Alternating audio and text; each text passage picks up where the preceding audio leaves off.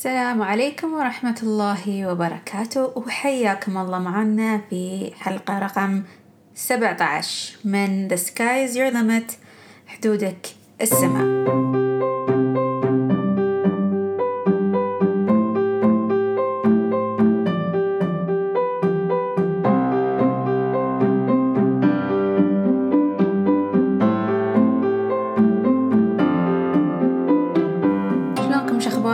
مستمعينا الأعزاء بس حابة أبدأ حلقة اليوم آه بإني أذكركم إن تسوون subscribe حق الحلقة عشان توصلكم كل جميع الحلقات آه اللي موجودة على iPodcast والحلقات ممكن توصلونها مش بس على iPodcast موجودة أيضا على SoundCloud وأيضا موجودة على موقعنا www.samacoaching.com حابة أشكر جميع اللي قاعدين يتابعون وقاعدين يسمعون ويعطوني آرائهم عن الحلقات. آه، من قلبي أشكركم جزيل الشكر وإن شاء الله أتمنى أنكم جد قاعدين تستفيدون. آه، وكلامكم هو اللي يحفزني وهو يشجعني أني أستمر بإذن الله. حلقة اليوم تتكلم عن موضوع العطف empathy. موضوع له أهمية كبيرة بالنسبة لي. وأتمنى تكون لها أهمية كبيرة بالنسبة آه، للي قاعدين يسمعون أيضا لأن في ناس وايد يلخبطون بين العطف والشفقة. فحلقة اليوم راح تكون آه، مثل ما يقولون مقارنة بين ما هو العطف وما هو الشفقة وشلون نقدر إن إحنا نتعاطف أكثر مع الناس اللي حولنا آه، بحيث إن نولد ممارسة التعاطف أكثر من ما نمارس الشفقة في حياتنا. أساس إنه نشوف له أثر أكبر بإذن الله آه، على المدى البعيد. فما هو العطف أو ما هو التعاطف؟ التعاطف هي إن إن الواحد تكون عنده قدرة على فهم وتبادل مشاعر الآخرين. شو الفرق بين العطف أو التعاطف وبين الشفقة؟ الشفقة هي مشاعر الحزن على سوء حظ الشخص الآخر أو الآخرين. الفرق بين التعاطف والشفقة هو أن التعاطف أنك تشعر مع الناس أما الشفقة هي أنك تشعر أو تستشعر عن الناس. شلون مع الناس وشلون عن الناس؟ لما تكون أنك تستشعر مع الناس معناته أنك قاعد تعيش اللحظة مع الشخص. إذا كان الشخص في حزن شديد أنت ما تشفق عليه أنت تعيش الحزن وياه. أنت تفهمه إن إنك موجود ان ان إن أنت قاعد وياه في نفس مرحلة المشاعر اللي قاعد هو يمر فيها.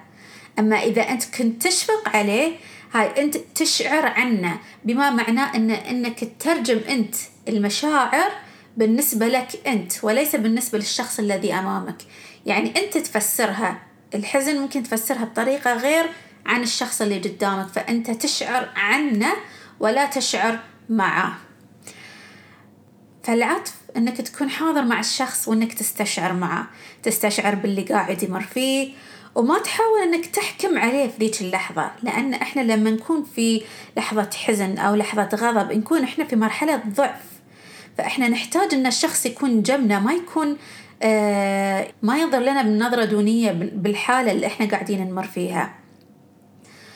للأسف معظم الناس قاعدة تمارس الشفقة أكثر من التعاطف مع الآخرين وهاي وايد نشوفها مو بس في حياتنا الشخصية بل أيضا في الحياة العملية.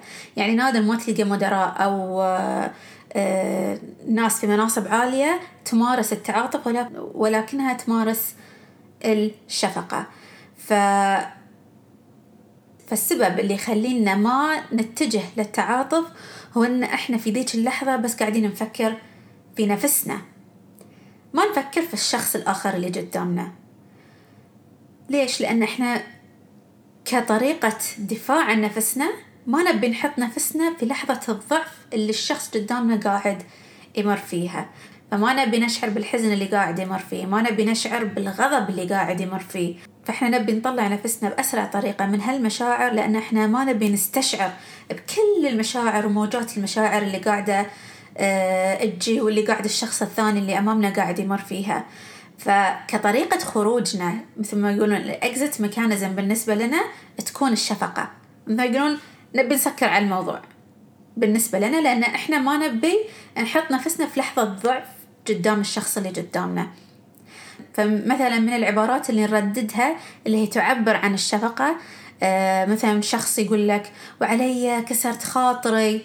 إنه يعني إنه قاعد يمر في إنه صار له كذي ولا حدث له كذي أو مسكين أو لا والله ما تستاهل. هاي عبارات تستعمل كطريقة شفقة. مثل ما قلت الواحد بيسكر على الموضوع مثل يعني كأنه طريقة خروج له وبنفس الوقت يكون عبر بطريقة أو أخرى عن بعض المشاعر اللي قاعد يمر فيها ولكن هي في النهاية هي أحكام. إحنا قاعد نحكم على الشخص اللي قدامنا للأسف وتخلي الشخص اللي قدامنا لا يستشعر المشاعر ويحاول إنه آه، يبدأ يدافع عن نفسه بدال ما إنه يكون في لحظة الضعف في ذيك اللحظة. فيبدأ يقول لا لا أنا إنه مثلا آه، لا ما هي ما يهمني ولا لا هاي ما أثر فيني. هاي ممكن من الأشياء اللي تكون فيها آه، عبارات الشخص اللي قدامنا قاعد يدافع عن نفسه. لأنه تلقى الشفقة منا إحنا. لكن استخدام عبارات اللي هي تعبر عن التعاطف تكون مثلا أنا معاك باللي تبيه يعني إنك موجود وياه في أي لحظة في أي شيء في الحالة اللي هو فيه أنت معاه أو أدري إن هالموقف خايس.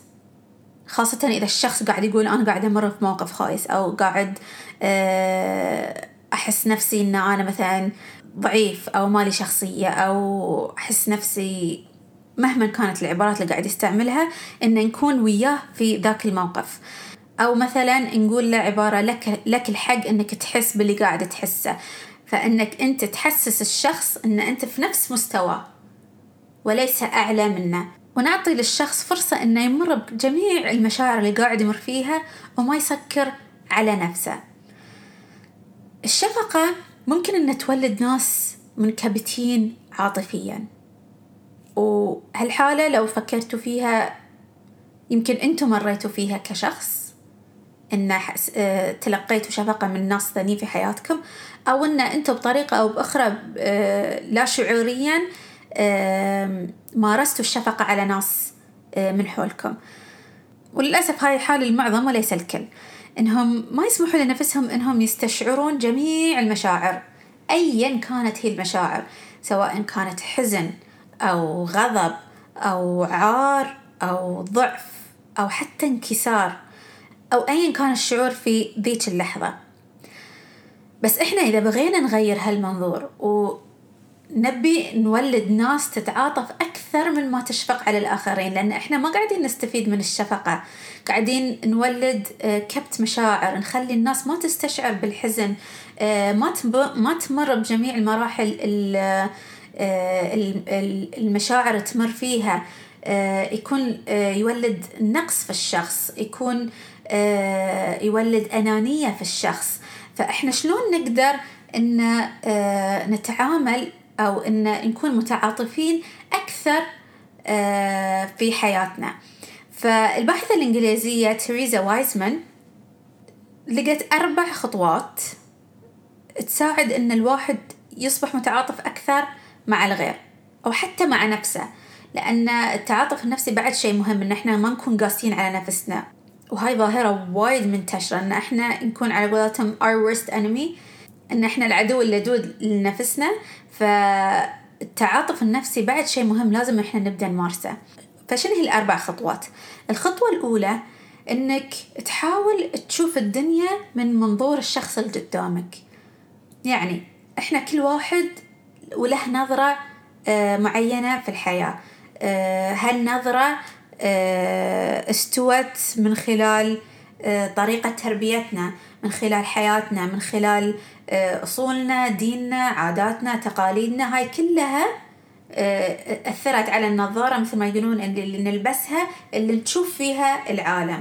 فنحكم على العالم بالنظارة اللي إحنا نلبسها. فاللي لازم نسويه أكثر ونمارسه أكثر عشان نكون متعاطفين أكثر إن مثلا نقول خلينا نفسخ النظارة ونلبس نظارة الأشخاص الثانيين ونشوفهم شنو منظورهم للحياة. بيغير منظورك أنت للحياة لأن آه مثل ما يقولون كل ما شفت منظور آخر كل ما توسع عندك الفكر كل ما توسع توسع عندك عندك الفهم آه لمشاعر الآخرين وأحاسيس الآخرين والناس الثانية إن من وين جاية هال هالأفكار. فأول شيء إنك تحاول تشوف الدنيا من منظور الشخص اللي قدامك. ثانيا إنك ما تصدر الأحكام على الشخص اللي قدامك لأن في ذيك اللحظة لحظة الضعف. آخر شيء الشخص اللي قدامك يبيه إنك أنت تصدر عليه الأحكام. والشفقة جزء من إصدار الأحكام. فإنك ما تصدر الحكم على الشخص ولا اللي قاعد يمر فيه آه، ولا إنك تقعد تفسر ليش هو قاعد يحس بهالإحساس.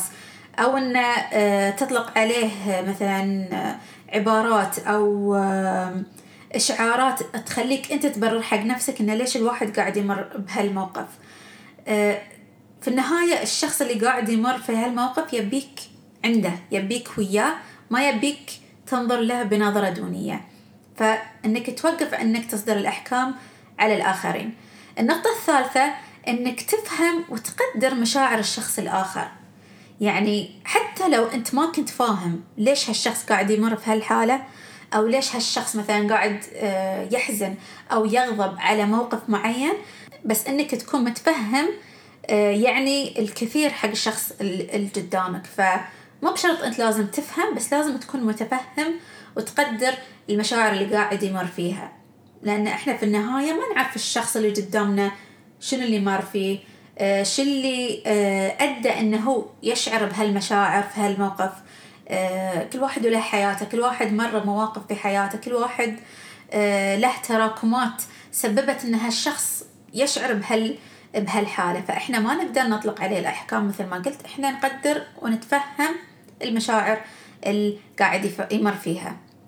النقطة الرابعة إنك تنقل للشخص الآخر تفهمك لمشاعرهم أيا كانت هي المشاعر. يعني مو بس إنك تقدر وتتفهم المشاعر بس توضح حق الشخص اللي قدامك إن أنت متفهم وإنك مع الشخص مثل ما يقولون معاه وين ما كان في حالة المشاعر أو في حالة الغضب الحزن ايا كانت هي المشاعر إنك تنقل إنك وياه. مثلا مثل ما قلت من العبارات اللي ممكن تستعملها للتعبير عن تعاطف إن أنا معك باللي تبيه أو إن أنت لك الحق تحس باللي قاعد تحسه أو لك الحق تمر باللي قاعد تمر فيه. فهاي بعد يساعد ان الواحد آه، يحس بطمأنينة يحس إنه آه، الجدامة ما قاعد يحكم عليه إنه يكون في نطاق يقدر إنه يعبر فيه باللي يبيه و...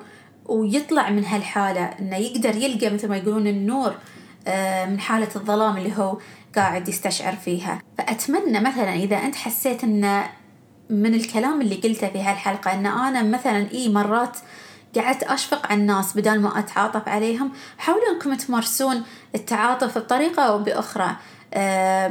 حتى بكلمة ممكن تغيرونها بدال مثل ما تقولون إيه وعلي مسكين أو ما يستاهل.